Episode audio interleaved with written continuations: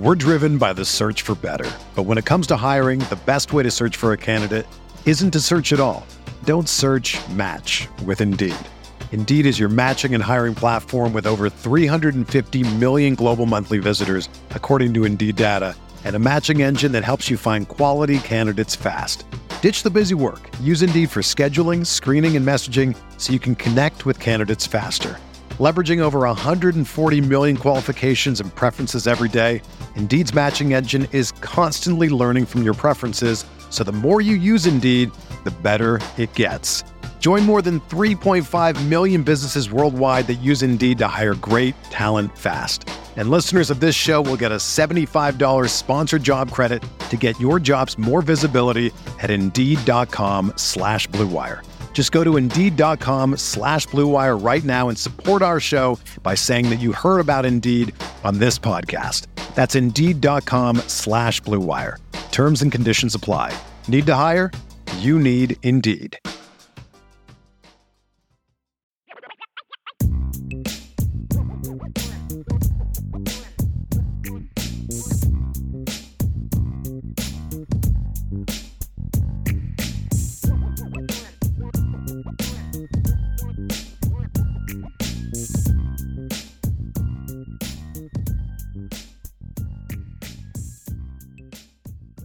And a pleasant good afternoon uh, out there in Irish Breakdown land. I am Vince D'Addario. I am the football analyst here at irishbreakdown.com.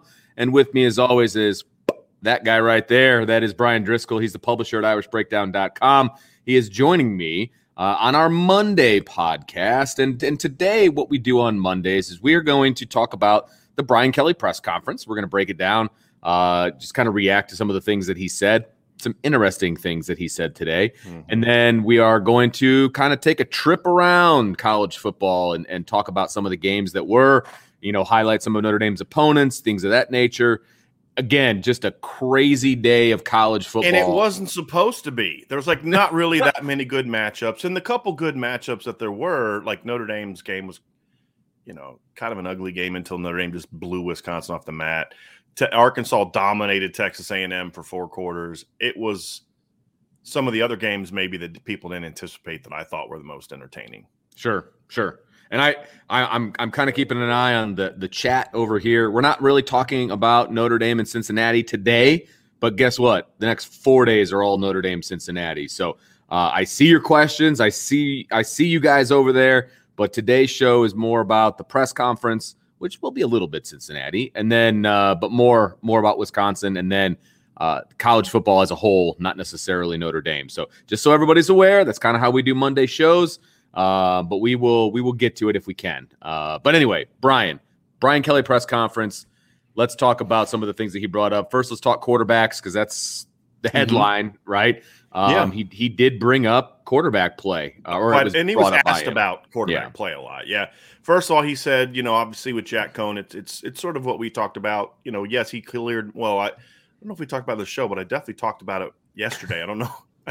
so many people. I know. I, yeah, I know. So basically, Jack went into the locker room, got X-ray, and everything looked good on the X-ray. That's why they came and had him come back out and throw to see how he felt, and he couldn't go because sometimes an x-ray can be clean but the pain is there or sure. the, the structure isn't sound you know and you feel it you know in your body if you can feel it like I, you know i've played with a, a really bad ankle injury one time uh, we were actually playing at Chowan College, and I, it was my first career start. And first quarter, I got my ankle rolled up on bad. I had to come out for two plays. And I was like, look, I got enough adrenaline right now where it's structurally sound. Now they taped it up and I can still drive off of it. Jack's situation was clearly he couldn't drive off of it. Yeah, exactly. And and so he may, you know, Brian Kelly said x rays came back good, but they really aren't going to know. And he alluded to this. They aren't going to know till they get out on the practice field and see how he can right. handle a practice. He said that if uh, if if Jack is healthy, he's a starter, and and that's should it's how it should be at this point in time. Now, Agreed. If Jack plays, he's going to have to keep continue to get better and get back to being the guy that he was the first couple games more than he was, you know, at stretches of the last couple. But uh, he mentioned that Tyler Buckner said he felt good, so there's some optimism that he'll play. But again, it, it same with him. It's going to be about let's see how he feels once they get out on the field this week. he said if Jack can't go, Drew Pyne is the starter and Tyler Buckner would play, which is exactly what we've been saying all summer. All along. Tyler Buckner is the change of pace quarterback. Drew Pyne is the number two quarterback, meaning if something happens to Jack Coan, Drew Pyne's the quarterback. Right. That's And always that's what- been the plan. Right. That's Yeah. what Brian Kelly for now. Now, I mean, again, end of the season, Tyler may Well- be ready to take over. Who knows? But right now, Drew Yeah. Pyne is the number two quarterback. And that's I- I loved everything about the uh the announcers. Uh, you know, Gus Johnson and Joe Klatt, I believe. Um, I loved everything about I'm sorry. Joel, Joel, excuse me. Uh, I loved everything about what they did. I, Gus Johnson gets me fired up as I'm watching. Thing. I mean, his call of the Tyree, uh, you know, kickoff return was unfreaking believable. The only thing I didn't like is that they kept calling Drew Pyne the third string quarterback. That's it. It's the only thing I didn't like because it was a people little in the Notre Dame media call him the third string quarterback. So Like, come on, people. Like, you get the depth chart every week. He's been second on the depth chart every week. We've talked about the fact that Tyler Buckner gets a package. I mean, it's it's so clear as day. But anyway, I- it doesn't take away from anything that that, Right. that Pyne did. It, uh, he did a great job, but I kind of half expected him to do a great job because I think he's a good quarterback. So, right. um, so anyway, that's the only thing I didn't like from from that game. Notre Dame football is finally back, and there's no need to exhaust yourself searching all over the internet to find Notre Dame tickets anymore. Because TickPick, that's T I C K P I C K, is the original no fee ticket site and the only one you'll ever need as your go to for all Notre Dame tickets. TickPick got rid of all of those awful service fees that the other ticket sites charge, which lets them guarantee the best prices on all their Irish tickets. Don't believe it? If you can find better prices for the same seats on another ticket site, TickPick will give you 110% of the difference in the purchase price. The Irish are back home this Saturday for a top 10 showdown as number 7 Cincinnati rolls into town for one of the biggest matchups of the season. I'll be there to watch the Irish and the Bearcats. Will you? Just visit tickpick.com slash Irish today and use the promo code Irish and save $10 on your first order of Notre Dame tickets. Again, that's tickpick.com slash Irish and use the promo code Irish and you'll save $10 off your first order of Notre Dame tickets. The other thing that he mentioned was that you asked about, you know, the sacks and how the quarterback can play a role in the pressures. And I again, I thought he put too much on the quarterback. And again, we we have something on the Irish Breakdown message board where we put all six snaps, and he talked about how the ball's got to go come out quicker. And and there are times for that. I didn't feel that was the case Saturday. And you and I talked about this. There was one play where not that the ball's got to come out quicker, but he's got to climb the pocket and go Right. on all the plays where he was sacked, it, it, it was pressure either got to him quickly or they were pressure got late because they were third and long situations, third and goal situations where uh, I'd have to go look at the sacks. I, I think at least two or three of them were on third down on and third and longs. Yeah. That's something that you know run the ball better, and you're going to be able to be more effective on third down and throwing the football. So you know, to me, he talked about how Jack Coan needs to get the ball out quicker. He needs to be more decisive, and that's something that that I agree with Coach Kelly about.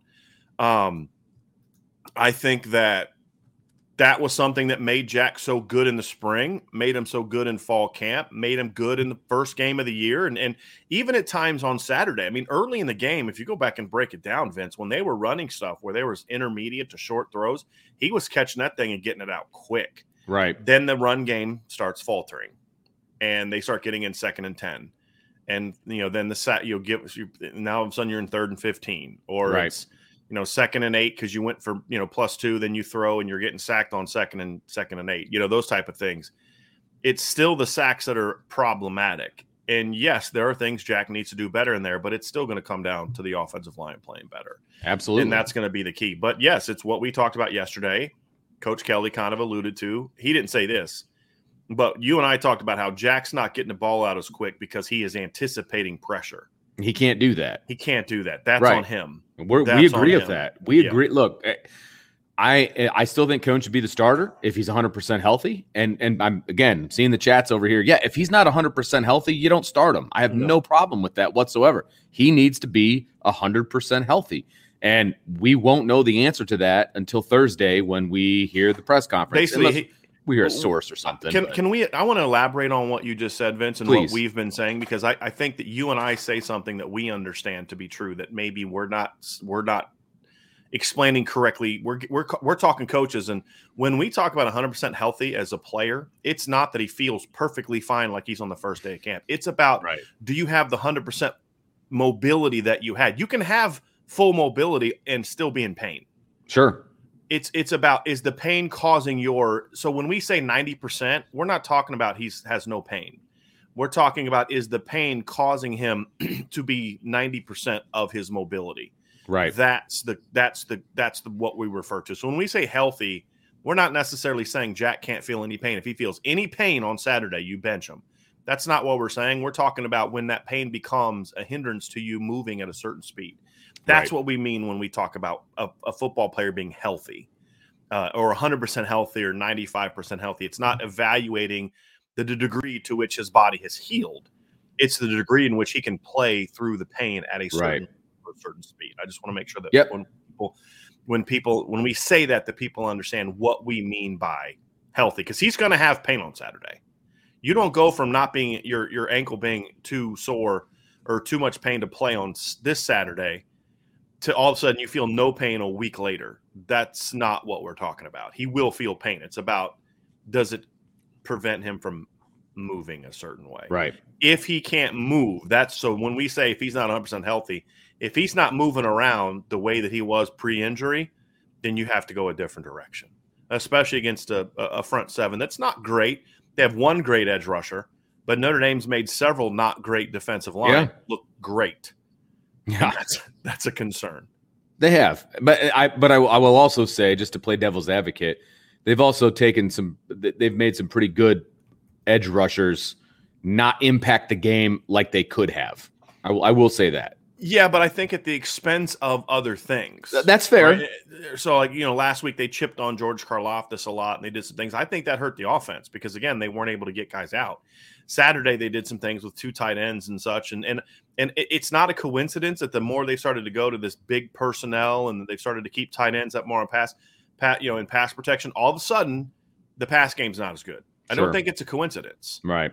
And, and so I agree with your your sentiment that they're doing that, but I don't think it's necessarily a positive Right. because it's taken away. The fact is, is when you have to do that with your line, it's going to hurt you. But we're we're going to see we're going to see how how this looks uh, Saturday. You have to, Sure. and to me, it's about a balance.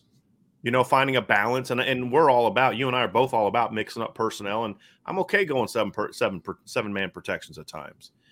It's just I would like to see like what we were seeing from from Tommy on Saturday. We're seeing a lot of play action. A lot of times, play action isn't necessarily about set you know fooling the defense. It it is to a degree, but it's also about setting a protection. There are certain protections you have that are play action protections, and that's really what you're looking to do, uh, regardless of how much fooling you get. Sure. I would like to see Notre Dame, however, still do some things where they actually do some play actions where maybe it's a deeper play action, where you can, you know, maybe maybe go some pistol and get some downhill and maybe do like a half roll or do a play action and you have Jack Coan roll. I think those are some things that number one can change the launch point. Number two can can protect your quarterback a little bit more, and then number three, give him a little bit more time to to go but you know those are things that when, when brian kelly talks about you know get the ball out quicker yeah that's one thing but there's a lot of things that have to get affected so i don't go down that rabbit hole we'll talk plenty about that during the week as we break down the game Absolutely. And and we'll talk about, you know, what happens if so and so starts and all we'll talk about all of that stuff. I promise you. Um Sparkling Swan, I see you got a comment in there about Pyne starting and he plays well, do you keep him as your starter, etc. You know, Coan is the starter, right? And I don't if he if that's hard to say. I'll, I'll throw the question up here just because I, I brought it up. That's yeah because it fits what we're what we're Yeah. talking about That Yes. is a that is a bold take and honestly so let's say I, I think we'd have to determine what we mean by well does he complete 62% of his passes for 230 yards and manages the offense and they win 24 to 20 no i'm not making a quarterback change no. if Drew comes out and looks like he completes well, well remember how Ian Book looked his first start? against Wake Forest. If Drew Pyne comes out and looks like that, okay. Hey Jack, let's give your ankle another week to heal. you know what I mean? And then get into the bye week and figure some stuff out. I mean, sure. And it also partly in, in, includes what made made him play well. As a coach, you have to determine, yeah, Jack could have done that, or something. You know what? Like he's giving us an like. Okay, so when we, we didn't like back going back to 2018 you and i i know you and i were not working together at the time but uh, people know we've been friends a long time. We talk football all the time. Yep. We didn't like how they handled the, the brandon wimbush to drew to, to ian book scenario because basically for two games they ran an offense that was designed for ian book and it was setting brandon wimbush up for failure okay? So that that was something i didn't like. But when they made the change the offense was generated towards ian book right?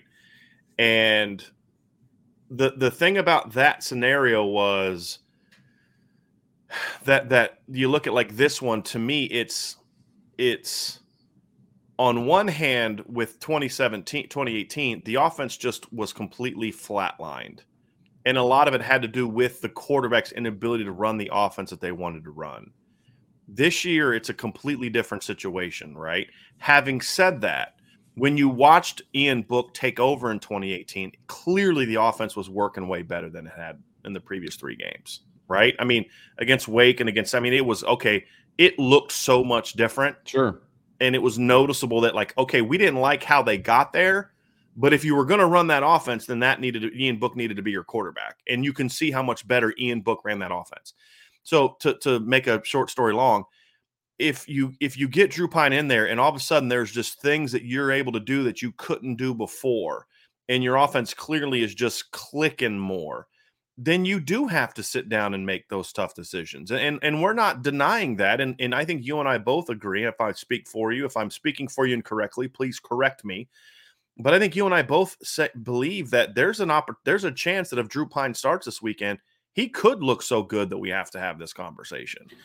But he'd have to look really good, and the offense would have to move it away where you're like, yeah, we haven't seen that from Jack. Yeah, and you I consider and I, that, in my it, opinion. In in the way I see it playing out is if if if Pyne has the kind of game that you're talking about, I think that the offensive line will have taken some massive steps forward, and if they do that, well, what happens if Coan was back there behind a massively improved offensive mm-hmm. line. You know what I mean? And I think that all needs to be taken into account. If, See, if in my scenario, I wasn't necessarily referring okay. to that. Because I was, I was reading, yeah. reading the question there, and it yeah. says Pyne starts, O line plays well. Yeah. That's the big one right. for me. Is I don't right. know that that will be the case. And if it is the case, I think either one of those guys could be successful. Now, yeah. Pyne is – running for his life, but he's still making plays. He's getting right. outside the pocket and he's keeping his eyes downfield and he's finding guys and he's hitting deep. Then we have that conversation. Or he's just not getting skittish when the ball get cut when the pressure comes. He's getting the ball out quickly. He is doing. I mean, so that's a, that's the thing I look at. Um, you know, that's the thing I look at when I say that. I, I want to address something here real quick. Uh, Domer Grizz says the IB article listing the depth chart for Cincinnati did not include a second string left tackle. Is that how it's listed on the depth chart from Notre Dame, or is it a simple oversight? I know we're thin, but dang. No, that's how it's listed on the depth chart because there's an or on the first team. Right. So it's Michael Carmody or Tosh Baker. So whoever the other or is would be the second tight end. So I'm not going to repeat on the second one. It's, you know, if it's Michael Carmody or Tosh Baker on the first line. I'm not going to then repeat that on the second line. There's another position where that's the case. So, like, I have Xavier Watts listed as the second team rover, not Isaiah Pryor, because Isaiah Pryor's up on the first line as an or. Yeah, right. Without semi, and they don't list a third offensive tackle. Now we all know it's it's it's Joe Alt, right? Yes, because we saw it on Saturday. But Joe Alt's also listed as the backup right tackle, so I'm not going to have him listed as the backup left tackle and the backup right tackle. Because and, and people do teams yeah. teams do that, and it it's a little ridiculous. You're just yeah. filling it in with the same. I just want to be clear guy. so people understand that you know that, that that's kind of how that's kind of how it's mentioned. So if there's like an or at a position like that, uh, I, I at times I won't put that guy on the second team because it's just assuming whoever's not in the game right. from the first team is that is that guy. So hopefully that clears that up. Uh, but he also talked a lot about the offensive line, Vince, and I'll, I'll tell you, he didn't say anything negative about the offensive line he said, you know, things that you expect the coach that we got to play better and, and et cetera, right. et cetera, et cetera. Right. He made one comment I didn't like at all, but his overall tone was very, very like unhappy and not unhappy at the media, for asking about it because we've right? seen that. that that wasn't it. it. It really wasn't that. It was more of like a, yeah, guys, okay, I get it. It- They're not playing well, right? He mentioned that the right side has been assignment correct, and he said the left side needs to be more be more consistent and, and assignment correct like the right side. And I'm like, if the play on the right side is your standard, this is not going to be a fun year. But I, I do think I get what he was saying. I, a lot of the run throughs have happened on the left side True. but but there's been some where Cain Madden's let guys run through as well, and he talked about how Jarrett Patterson's got to kind of bring it all together and stuff like that. But uh, for me, it, it boils down to at least, and he said, "Look, play coach." He said everybody's got to get better. He talked about he said you know the quarterbacks got to get better, the running backs have got to do better, and then he said you know they've done a, a great job in pass pro and all that, but you know receivers and, he, and, and but he did say like the the coaching coaching got has we, the coaches got to get better, and he didn't like. He, he said Yeah, like he's all not gonna- of them. He'll never Right, say individually. Nor, ever. nor, nor, nor does he necessarily have Right. to. Right. If he simply says, "Hey, look, we got to do a better job of getting these guys prepared to play at a high level and execute at a high level," we all know he's talking about. He doesn't need to say Jeff Right. Quinn's done a crappy job getting these guys where he's got to do. But I don't need him to say that. It would It make would everybody in the, ch- Jeff. It would it make would all make everybody in the happy, chat real right? happy. But it would undermine Jeff Quinn's authority with his Yeah. players.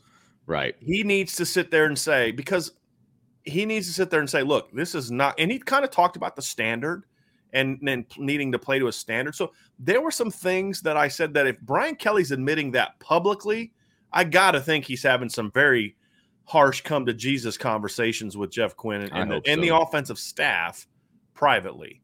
So uh, that was a positive. I, I liked that coming out of this out, out of this press conference too, Vince. And um, he talks. He said C'Bo Flemister is going to be back this week again.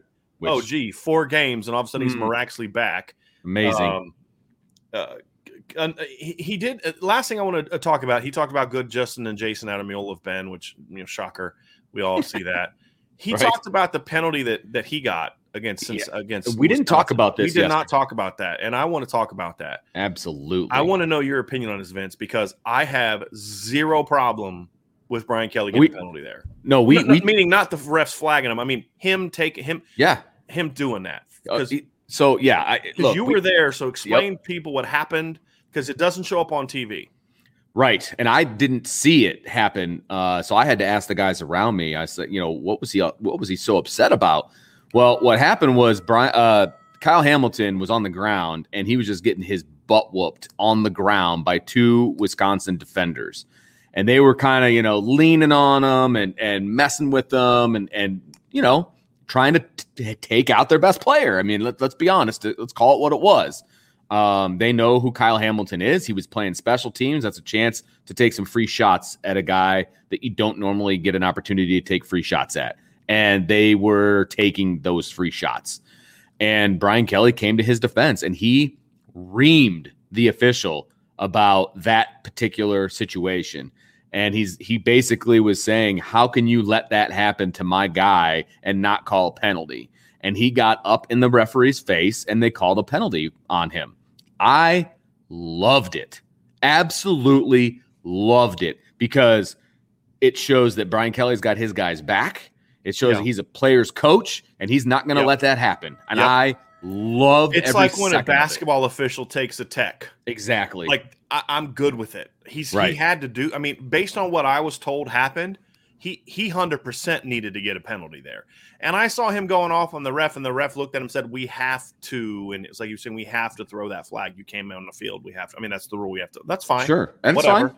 Okay. But I don't think Brian Kelly gave a crap about the flag. No. Brian Kelly's like, okay, flag me, but then flag those guys too. exactly. Because you're absolutely right. It, it was happening to Kyle Hamilton for a reason. Hmm That's their best player. And and Wisconsin, I don't want to call Wisconsin a dirty team, but let's just say they border on playing past the whistle a little bit more than they should.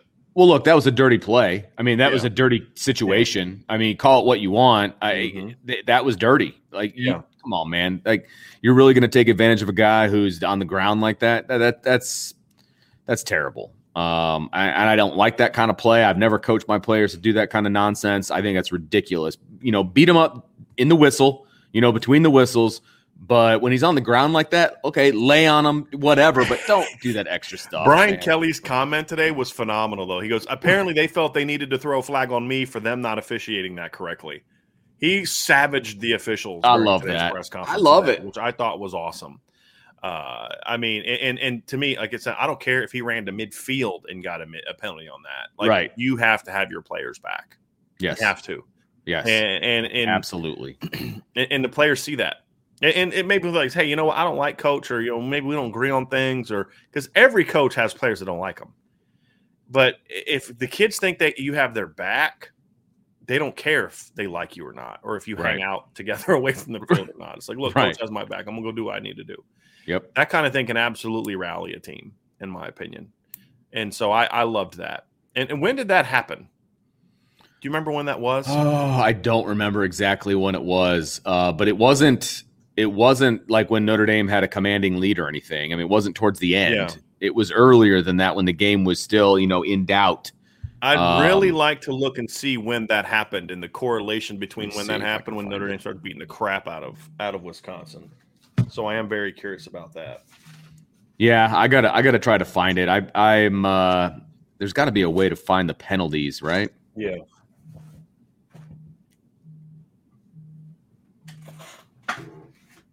Anyway, I, I'll, I'll look for it while we're talking. Uh, I have this friend of mine who literally calls me every day during the show. And I tell him every day, dude, I do a show from 1230 to 1.30 every day. And every day he still calls me at like one o'clock. And I'm like, come it. on, man. I love it. I love it. So anyway, um, but yeah, I, I had no problem with that. I I, I, I like that he did that. I, I thought it was great. I thought it was great because you know sometimes like a coach can get a penalty, like dude, you got to be more disciplined than that. Like if he was just like if he'd have got the penalty, like just arguing on a non-hold Right. or a no a pass interference that should have been called, uh, you know, all that kind of stuff, then I'd have been like, you know, come on, coach, you got to be more Right. disciplined. But when you're getting a penalty because you got your players' backs, get it. Get two of them if you need Get to. it. I don't give a crap. Get it. Get it. Uh, because also the other thing too is it was in between plays, so it wouldn't have been like it had been first and thirty. If you got two, it just meant you'd have started first and ten, back thirty yards. If that's what it takes to send a message to your team and the opponents that hey, you know what I mean, like Absolutely. um, yeah. Yep. So anyway, I just I I I, I- dug it. I dug it. I, I would have loved to have had a coach that did that. Like I, you know, I'm getting late hit, I'm getting cheap shotted, and he's willing to take a 15 yard penalty to have my back. I'd have been all about that. I've been all about that. So anyway, but that's about it from today's from uh from today's uh, podcast or It uh, press conference with Brian Kelly. I did find it, I believe. Uh, Okay. It was in the fourth quarter. Um, it was uh, on a fourth down, so it was on a change of possession, obviously, because it was a punt situation, right? Um, trying to figure out where. Okay, so it was, yeah, it was. Let's see, Pyne Pat. So it was after the Pyne touchdown to Austin. That's so when 24 13, basically. Correct. Yes. And so it was before the Doerer field goal, the 37 Okay. yard field goal. So Okay. again, the, the game was still in doubt at that point. I mean, so Sort of, yeah, yeah. I mean, yeah, 11 point game with the you know i think there's about what eight seven or eight minutes left at least at that point in time yes, plenty enough time to get two possessions together absolutely. Yep. So yeah, it was, uh, I, I loved it. it I, and I don't even care when it happened in the game. Um, but well was- only thing i meant was did it know- fi- fire everybody up? yes that's Well- kind of what i was thinking about After that, uh, they had a field goal and uh, two well, the defense certainly so- played inspired the rest of the way Yeah, right. It happened with five minutes and 20 seconds left. yeah So- okay interesting Yeah. interesting So anyway, but yeah, good stuff. Okay, let's talk about college football, Brian. Yes. uh, because this week, you know, it's amazing to me how usually you get like one weekend with like some upsets and some kind of you know some craziness or whatever, but we've had multiple weekends every already. every eh, so vince you and i said before the season that we thought this was going to be a weird year of college football. It's been way more than i even than i thought. I mean just you know like fresno state goes on the road and beats ucla and then has to play unlv down to the wire. Unlv is awful. I mean awful uh just a just a wild, Yeah. wild week of college football. And another, I mean, it just it's like it's like every week, even when they're and the thing is, this wasn't supposed to be a great weekend because there weren't a ton of marquee games and Well, you had, you had- I mean, Alabama, Southern Miss, Georgia, Vanderbilt. Like, and I mean, you know, Well, Oregon, you Arizona. At all thinking like, man, what was I thinking? Maybe I made the wrong. They hung 35 up on Clark Lea's team in the first quarter. First. They Yeah, first they scored quarter. 62 by they called the dogs off after the first quarter. That's bad. They just could've- they could have scored 100 on Vanderbilt if they wanted. to. I'm not Yeah. jo- I'm not joking. I'm oh, easily. I mean, if, if you're getting 35 a quarter, I mean, I mean it, it yeah. was bad. Yeah. It was bad. So yeah, Vince, let's talk about some games, man. Let's let's Okay. let's roll. You want to Well, what we did last time off? is I just kind of started at the top of the AP poll and we started working our way down. I don't know if that's the way you want to go or not. Yeah, we can do that. I mean, so, I mean, obviously, I could the care first less to- three, could are- not care less to talk yeah. about you know Alabama, Southern Miss, of or course, Oregon, Vanderbilt, Arizona, or yeah. Georgia Vanderbilt. But yeah, let's do it, man. Well, let's- let's I start with Oklahoma, West Virginia. Saturday night and Sunday. I've watched a lot of college Yeah. football. So Yep. Oklahoma, West Virginia would be the next on the list. And, uh, you know, it's interesting to me. Oklahoma's 4 0. They're ranked number four in the country, and people are calling for the starting quarterback's job. Hmm. Sound familiar? preseason Mm. Heisman candidate, you know, people talking about being a first round pick. Right. Yeah, Right. yeah, I, I love it. I mean, look, is he lighting the call- world on the, the fire? fans started calling for the backup quarterback during the game like that. They were chanting his name. Yeah, Caleb Williams is the in the backup sta- quarterback. Yeah. Williams, Will, like Yeah, that's that's not a good look, Oklahoma fans. Yeah, the, the the dude went 26 of 36. He only missed 10 passes. Right. Okay. I mean, I I don't know. You know, but there is something. There's something. Uh, I'm trying to think. There's something amiss, right? What's the, what's the play? Something amiss with the Oklahoma offense. They're just Yeah. they're they're not clicking, and they Yeah. really haven't. I mean, I agree with that. a little bit against Tulane. Tulane doesn't have a very good defense. They obviously clicked against that garbage FCS team they hung 76 on. I mean, The last two weeks, though, their offense has not looked right. They didn't look Right. right, against Nebraska. They didn't look right against West Virginia, although West Virginia has a salty defense. They had a good defense last year, too. Uh, but they just, I mean, they're not running the ball. I mean, they're not running the ball well for them. Uh, they're still running the ball. I mean, if, if Notre Dame was running the ball like Oklahoma's struggling with their run game on, Notre Dame would be 4 0 and they'd be scoring over 50 points a game. yeah. I mean, like it's just it's like struggling for them like a normal team that doesn't have just an abysmal offensive line. I mean, they they've run for 116, 277, 194, and they ran for 57 yards 57 Virginia. yards. If Notre Dame would have ran for 57 yards against Wisconsin, they'd have scored 51 points on offense. uh, you know, but there's just something like you, you know, you'd mentioned Caleb Williams. I mean, you mentioned uh Spencer. Look at me. I'm even falling victim to it. You know, you went, he went 26 of 36, but you know, he only could do for 256 yards, 7.1 yards per attempt. He was 24 of 34 last week against Nebraska, which again, I mean, you're you're he's completed over 70% of his passes every week but he's 6.3 yards per attempt last week against Nebraska. So there's clearly something something going on there. I mean, put it to you like this, Vince. Last year, Kate, uh, Spencer Rattler was below eight yards per attempt twice all year. Okay. He's been below that in three of the four games this year Yeah. so far. So I mean, he's not playing great. I yeah, but it, I don't think it's him though. but you're still four and zero. receivers I aren't getting separation. Yeah. their running back depth chart is a hot mess. Well, they're Uh, clearly not running the ball very well. Yeah. 57 yards against West Virginia. Yeah. I mean, and- and Spencer's just got to be more able to attack down the field, and, and he's Right. not willing to do that right now. So uh, that was, um, yeah, yeah, it, it, it, it's a mess. But you know, t- kudos to West Virginia because I like when teams like that go on the road and they don't back down, they don't play scared. sure. They had some opportunities to win that game. I mean, No yeah, the, the, the, Oklahoma won it because basically because the they, they had a bad snap that lost them like 30 yards, which set which set Oklahoma up. So, um, I, I you know, to me, I just they're, they're they don't look right, but to your point, Vince, they they keep winning. They are four Right. zero. They keep winning. They're going. They're like Notre Dame though. They're going to have to. They're going to have to step up because their schedule gets kind of real. They play Well, at Kansas State yeah. this week, right? Then they play Texas on a neutral field. Then home against TCU. Then at Kansas, and then they got to play at Baylor and at Oklahoma State still. So they they better they better step up. But you know, I sometimes you know we we we you know what you know an issue I have, Vince. Sometimes we don't give the opponents enough credit. Fair enough. And I think West Virginia deserves a little bit of credit for that. You know what I Sure. mean? Sure. So Absolutely. what did, did you get a chance to watch much of that game? I watched. It was on while we were doing our podcast, so I kind of Okay. had it on like off to the side. So I was, kind of keeping an eye on it. You know, uh, just a lot of bad offense on both sides. To be honest with you, from what I remember watching it, um, I just wasn't all that impressed with any of the offense that I was seeing uh, in that game. So Yeah. you know, but again, give credit to West Virginia. I have no Yeah. problem with that. I mean, West But- Virginia doesn't have much of an offense anyway. I mean, their Yeah. offense is just kind of okay. My, my takeaway from the whole thing is that Oklahoma is still a flawed football team, and it, you know it Yes. kind of goes to the narrative of that the, the quote unquote top teams right now they have flaws, right? I mean, look, Alabama would would be the least flawed so far of, of all the teams, uh, but you know th- there's flaws on these top teams, and Oklahoma definitely exemplifies that point to me. Yeah.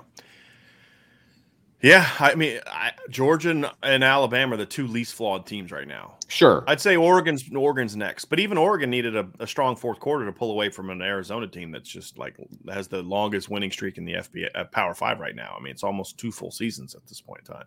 right. So Right. yeah, They had to put yeah. 17 on the board in the fourth that's quarter. gonna that's gonna happen. I mean, th- th- th- they're not flawed. I just don't think they played well. I think they had kind of had some high leverage game. You know, Fresno battled them. Ohio State was an emotional game. Sometimes you're just gonna have that that that kind of deal. You're just gonna Well, have speak- that day. Speaking of that kind of deal, uh, are we going to give credit to Colorado State uh, going into No, Iowa? Iowa's offense has stunk all year.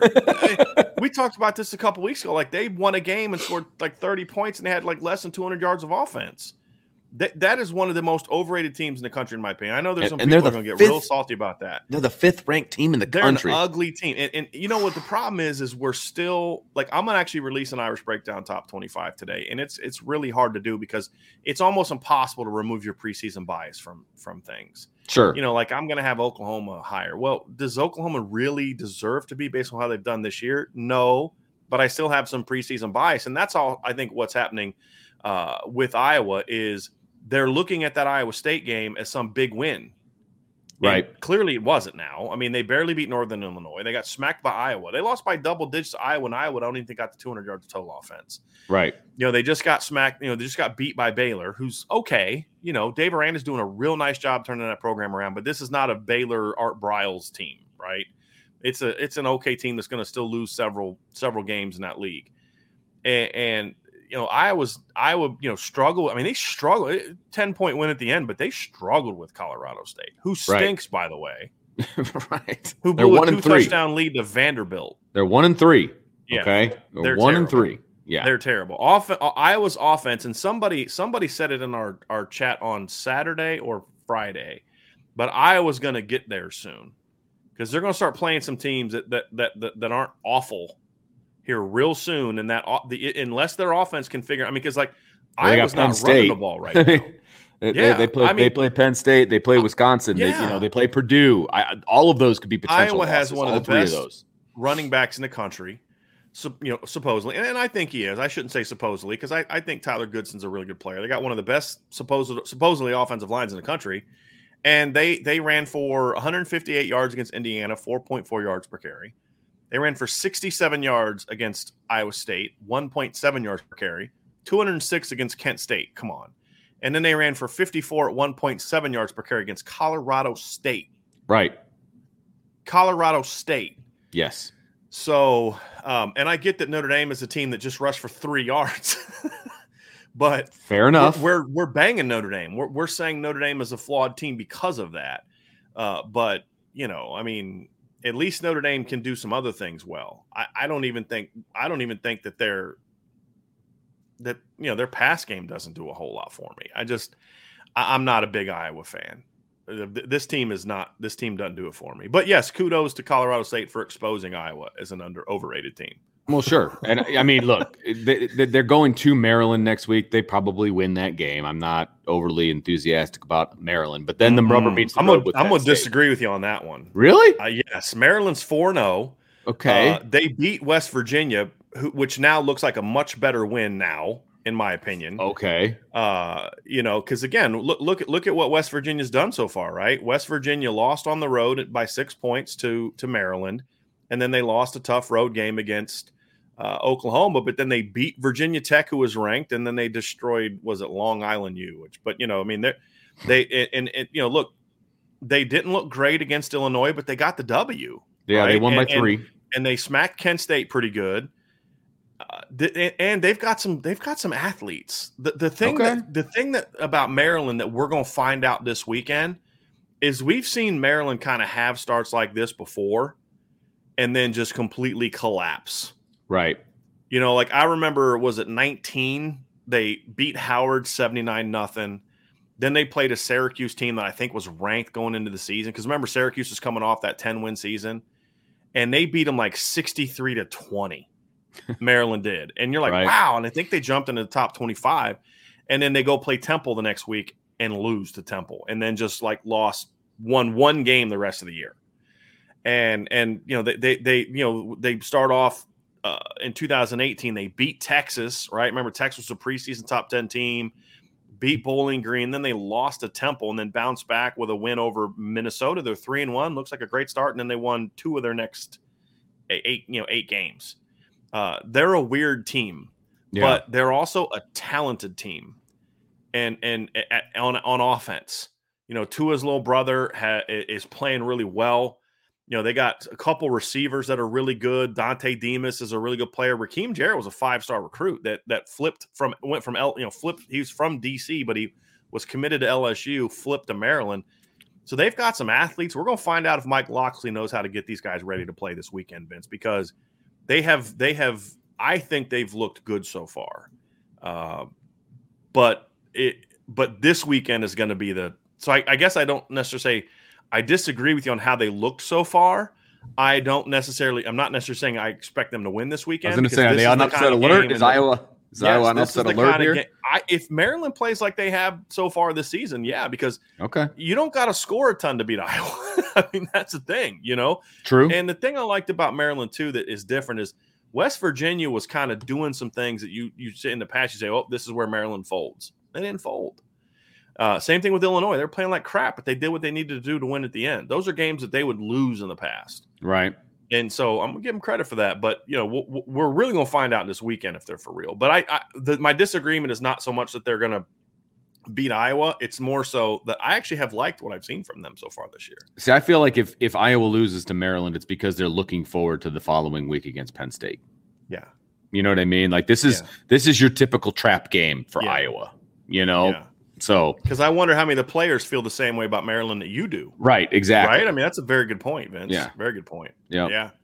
Let's get to some more games. Let's let's talk about some more games. I, I, Do, do you want to talk Penn State Villanova because that wasn't much of a contest? But I mean, if you want to give I your don't want thoughts to talk on about Penn any State, FBS games. I I, I want to see Penn. I I still don't know what to make of Penn State. okay, that's what I wanted to know. yeah. Okay, I, I, I thought that their win over Maryland or Wisconsin was more about Wisconsin pissing that game away than it was about them beating them. Um, I thought I don't I don't think much of Auburn right now. Uh, but they ha- but they're doing what they need to do, right? That's the big Sure. thing is they played an FBS team this weekend. Uh, It's a good FBS team. Villanova is usually a pretty good FBS team, but you know they did what they needed to do. I, I just Sure. I'm not sold on them so much right now, but I feel that way. I mean, Vince, you could just kind of insert that on everybody. I'm not sold on that team yet. I'm, if your name's not Georgia, Alabama, or Oregon, I'm not sold on you yet. I mean, that's where I'm at right now. right. You know, that Um, only leaves one spot open in the college football playoff. Yeah. So I yeah, well, mean, there's going to be a lot of there's going to be a lot of uh, games coming up here soon where we're going to the contenders and pretenders are going to going to kind of thin the herd out a little bit. out. Absolutely, Yeah. absolutely. Right. Okay. So the next Yeah. one on the list is the one that you called would be Arkansas Texas A&M. With Arkansas pretty much putting a whooping on Texas A&M. I don't Yep. know. I mean, they didn't have a lead at any point in the game. No, I mean it was Um, 17 nothing early, yeah. and uh, 20 to 10 was the final. I mean, Ar- I mean, Texas Arkansas A&M they too lost back, but they but didn't. that Arkansas was Yeah. playing without their starting quarterback. He got hurt like, Right. in the third quarter, and and they kind of just went like, let's run the clock out, kind of thing, because their backup quarterback's a runner. He can't. He's not really a thrower.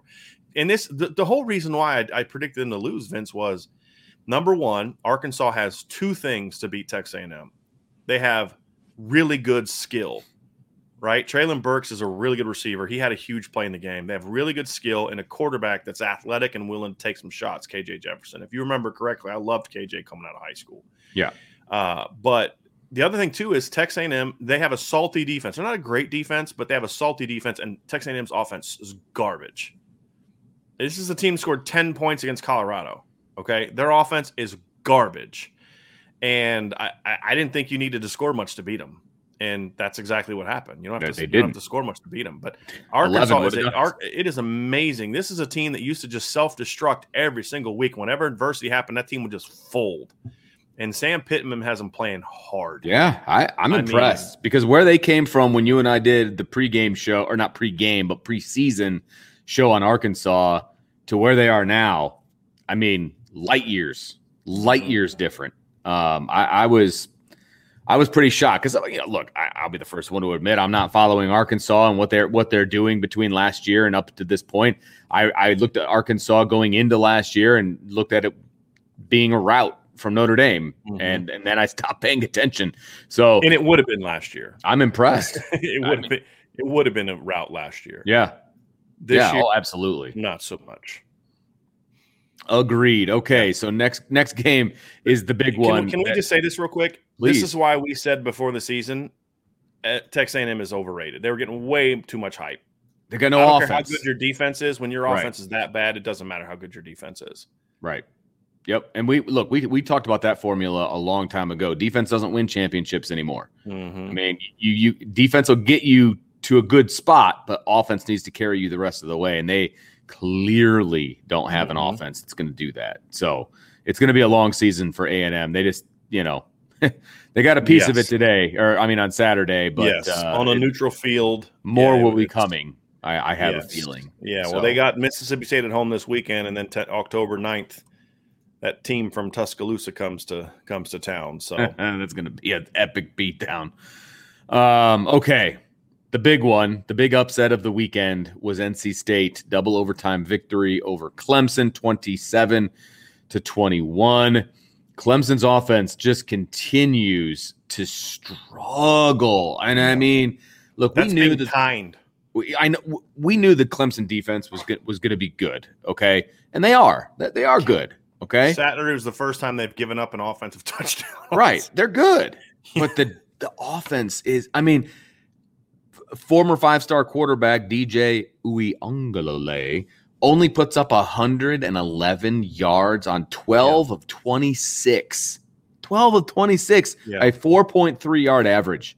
Okay. I, I just that's not going to get it done at any level of football, let alone as a top five, top 10 team. Vince, you know he has yet to get to 200 yards passing in a game. That's year. mine. Like based on what we saw against Notre Dame last year. Okay, just that, just that little piece. I'm shocked. Look, I, I never thought that he was going to be Trevor Lawrence. I never thought that he was going to be a mobile quarterback and be able to do things. But I thought he could stand in the pocket and sling the rock, Yeah. and he can't even do that right now. this is what we always say. Don't assume because the guy did A as a backup quarterback off the bench that he's going to do A when he becomes a starter. Well played, sir. I've been saying this for a million times, and and and this isn't about DJ though. This is a couple things. Number one is there's way too much hype on him. Number one, he's a red shirt. He's basically a sophomore, right? Who played had two starts, and that's really all he Sure. all he did last year. Offensive line is terrible. And if Jack Coan is a fifth year senior is struggling to play behind a porous offensive line, imagine being a sophomore Sure. who played at the best high one of the best five best high school teams in the country. He was never rattled like this. He didn't play at Sayville High School in New York, right? Where he was, you know, Jack Coan was playing against a bunch of guys who are never going to play college football at any level, right? This kid played at St. John Bosco, where every time they took the field, they were significantly more talented than anybody they played, except maybe once or twice. And and he's got a terrible offensive line, and they're having the same problem that is my fear about Notre Dame in the future, which is they have a bunch of receivers that do the exact same thing. And when your offensive line isn't good and you don't have guys like Amari Rodgers or Ray Ray McCloud or Hunter Renfrow, and your offense is just built around vertical guys, well, guess what? You don't have time to get the ball out to them. Yeah. And then you're asking those guys to do things like bubbles and quick stuffs, and that's just not Joseph Ngata is not that kind of guy. You're trying to make him be that guy. and he's not that guy. Their their running back depth chart is a mess because of injuries and, and guys transferring out. They got one dimensional receivers. They have it's like they started recruiting big like big names and went away from building their depth chart with what got them there, which was speed and playmaking ability. They got a bunch of big guys. And uh, it's just, it's been, a, I mean, it's just everything that could go. And I'm to say something else. Okay. With all due respect, it's like, so sometimes, like, okay, I'll say this. I'll use our show for an example. I did my own show for a while and I, I it was fine. It was whatever, but I didn't, I didn't like doing it because it was just me. Uh, you could go do your own show and maybe it'll be great, but maybe it's not. But I think sometimes people work better together, right? Yeah. I feel J- Tony Elliott and Jeff Scott are two guys that separate are not necessarily great coaches, but when they were together, they just had that connection and they were a great combination. The Clemson offense has not been the same since Jeff, since Jeff Scott left for South Florida. Jeff Scott's not doing anything at South Florida either. Right. And it's not so much that, oh, it was always Jeff Scott all along. No, I think Tony Elliott's a really smart guy. But when you've got that guy that you kind of came up with, they were young assistants together under under um, oh, the Chad Morris, and then they took over as co-coordinators, and they worked great together. And sometimes you lose that that second voice, you know what I mean? And that guy that you counseled or you counted on and and you, know, you Sure. run ideas by, and and they don't have that now Yeah. There's something. and their offense has not been the same. And what we said this summer was Trevor Lawrence and to a degree Travis Etienne hit a lot of warts that were there. And this is what we've we talked about. This, did I think they were going to be this bad on offense, Vince? No. Did you and I say they weren't going to be as good this year as people think they were? They're going to take a step back. Yes. I didn't think it was going to be this big of a step back. Right. though. Exactly. That's been the surprise for me. Like, yeah, they're not throwing it, but they're also not running it. I mean, they're not doing anything. It's it's like, whew. And this is why I said a couple weeks ago, I'd much rather be Notre Dame right now than Clemson. And some people laughed and so oh, you're crazy. And I'm like, okay, how you feel about that now? they just lost to NC State, who got smacked by Mississippi State two weeks ago. right. Right. So Yeah, absolutely. I, I mean, it, this is, I don't want to say this is the beginning of the end for Clemson and their run, but they're going to have a tough time, I think, getting back to the elite status. Now, There's, you know, they're still going to be in contention and they're still going to be hanging around for a while. But I think the elite part of things might be over for a little bit. I think he needs to it depends on how he handles this offseason. okay. I think if he if he's unwilling to make some changes, like there was a time it was around like 13 and 14, like Alabama went 2 years without winning a title and people were losing their minds. Yeah. Right. And and Saban made some changes to the program that kind of got them going again. Dabo's gonna have to do that. I think it's gotten a little stale. Their recruiting hasn't been quite as good on offense the last couple Sure. of years. You know, they're getting big names, but not necessarily like one thing that Clemson did so well early in the 2010s and to the middle, like to the uh, to up to the point of their run starting, is yeah, they would get the big names, but they also mix those guys in with some really good, you know, uh, role players. They would go out and find the Isaiah Simmonses, the three star kids that had great athleticism that they developed. Now they're just going after the big name recruits. It seems like more often than not, and it's like, you know, it just it's kind of puzzling what they're doing right Yeah. now recruiting wise, Right. and uh, yeah, I mean, he he it's it's It just feels like they're losing their way a little bit to me. yeah, But, yeah. I mean, you know, it time got, it's like it's stale, yes, you know, exactly correct. Yep. I'll say something. I think part of the problem is, I think playing in the ACC has masked some problems too, Right. Right. And Because there's and such a disparity between Clemson and, and everybody else. I mean, Yeah. at least for the last. you're still blowing people 10 out. years. You know, Yeah. like eh, yeah, but there's the, the the Ohio State game last year should have been the wake up call for them, in my opinion, because they were embarrassed. Like LSU the year before, LSU was just a better team. I mean, Clemson battled and had a lead early. I mean, for a decent amount of the first half, Clemson was pinning LSU back and and playing good D. I think they had like a 17.7 lead at one point in time. It just LSU was the better team Yeah. they were embarrassed by Ohio State last year, and I don't think Ohio State was necessarily that good of a team, as we found out against Alabama. They just they True. made they made Clemson look bad. That should have been his wake up call. That hey, we got to do something different. There's something Right. stale here that we got to fix, and if it's definitely going to have to happen now. Yeah, Well, as I peruse down the list here, uh, I think Ohio State Akron. Probably not going to talk about that one. other than Uh, Kevon Pope losing his freaking mind, they kicked him off the team today. Big shocker. oh, really? What Yeah, happened there? he- Help so me out. Apparently, he was supposed to go on the field, and, and a player waved him off, and he went and just like lost his mind on the sideline. Took his jersey off, threw it in the sideline. Went up, and got Oh. Ryan's uh, Day's face, and he's like, "Get out of here!" Are threw you his kidding? me? gloves off. Went into the locker room, tweeted "FUCC Ohio State" from uh, from his Twitter account. Like they had to escort him off the field. And he eventually went back and said, "I'm sorry, I lost my cool." It's like, yeah, you you can apologize, but some But it ain't some- happening. sometimes there's just there's no coming back from that. Yeah. you know Wow. and he he he not only crossed the he not only burnt that bridge he dropped an atomic bomb on it No kidding. and then launched three tomahawks afterwards just in case there was something left over Just to I make mean, sure. it was bad it was bad I bad Got a lot to say about that, but I just yeah I don't know.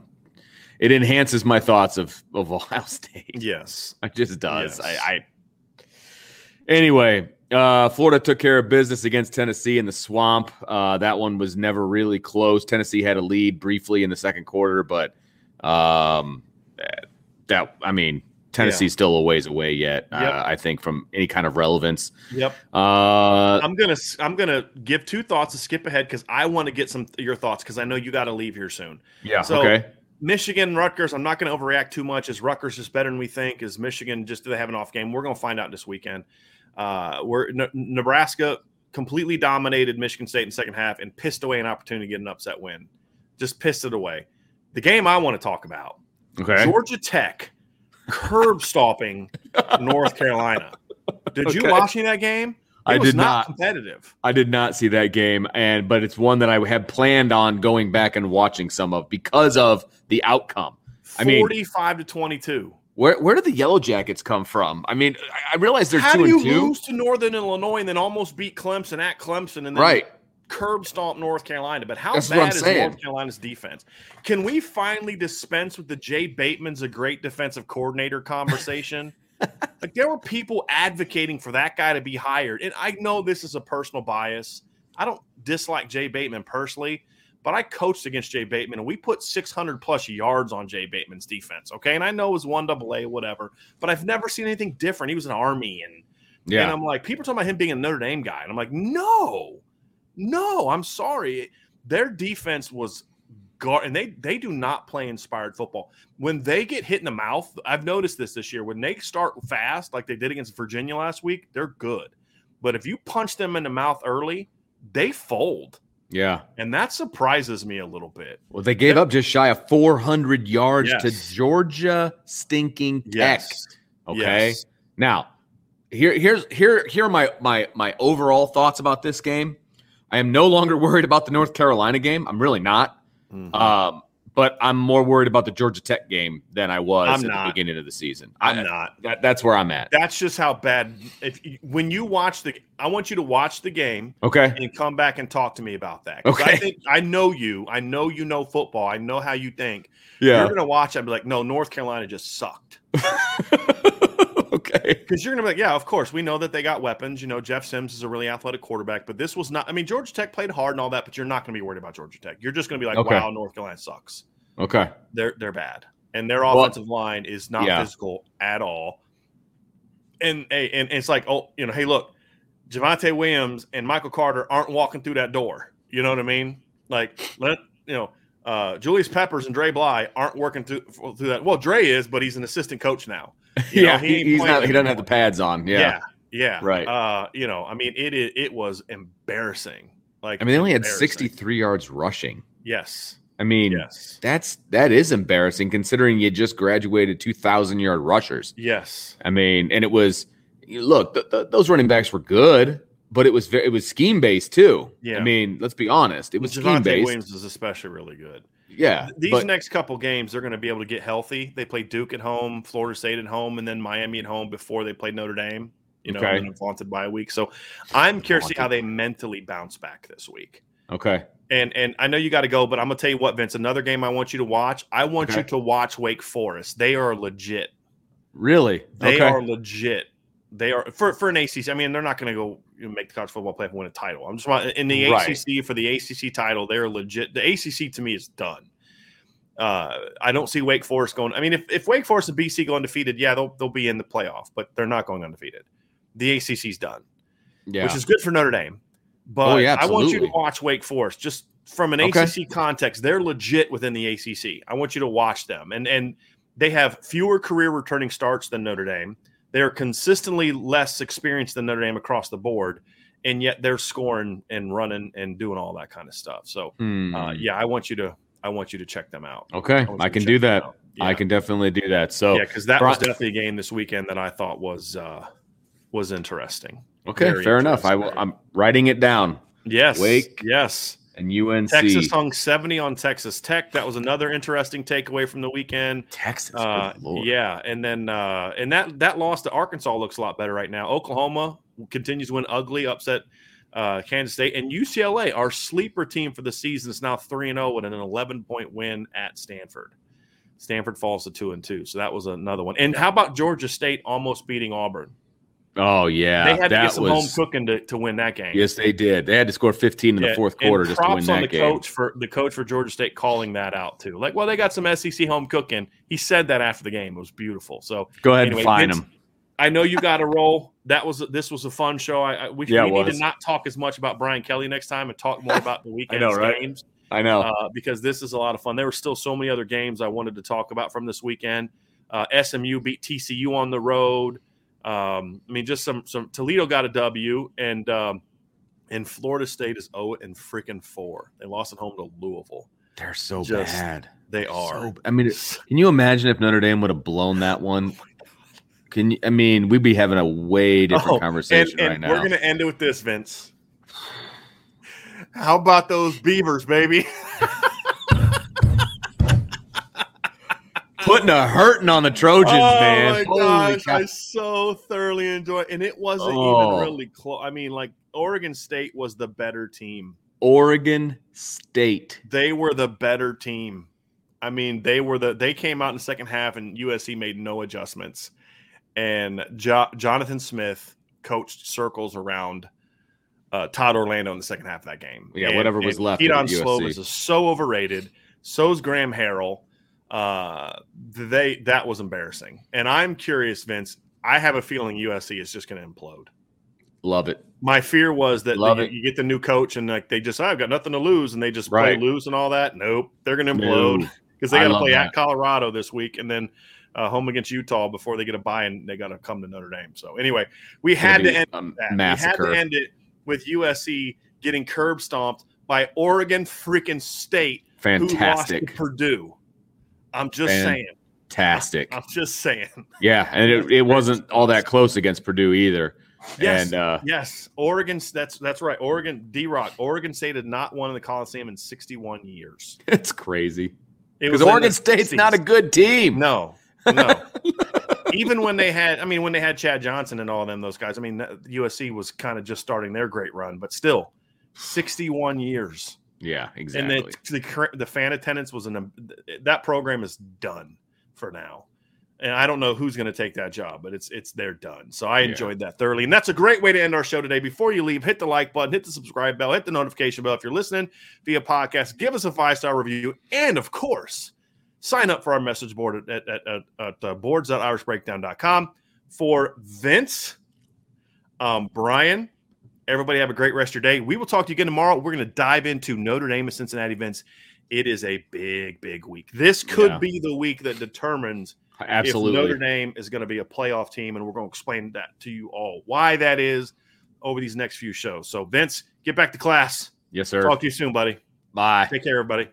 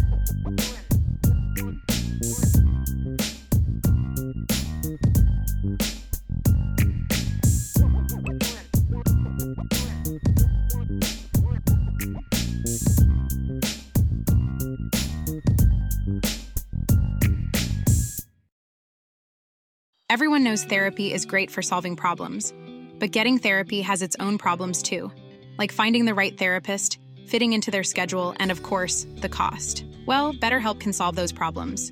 It's totally online and built around your schedule. It's surprisingly affordable too. Connect with a credentialed therapist by phone, video, or online chat, all from the comfort of your home.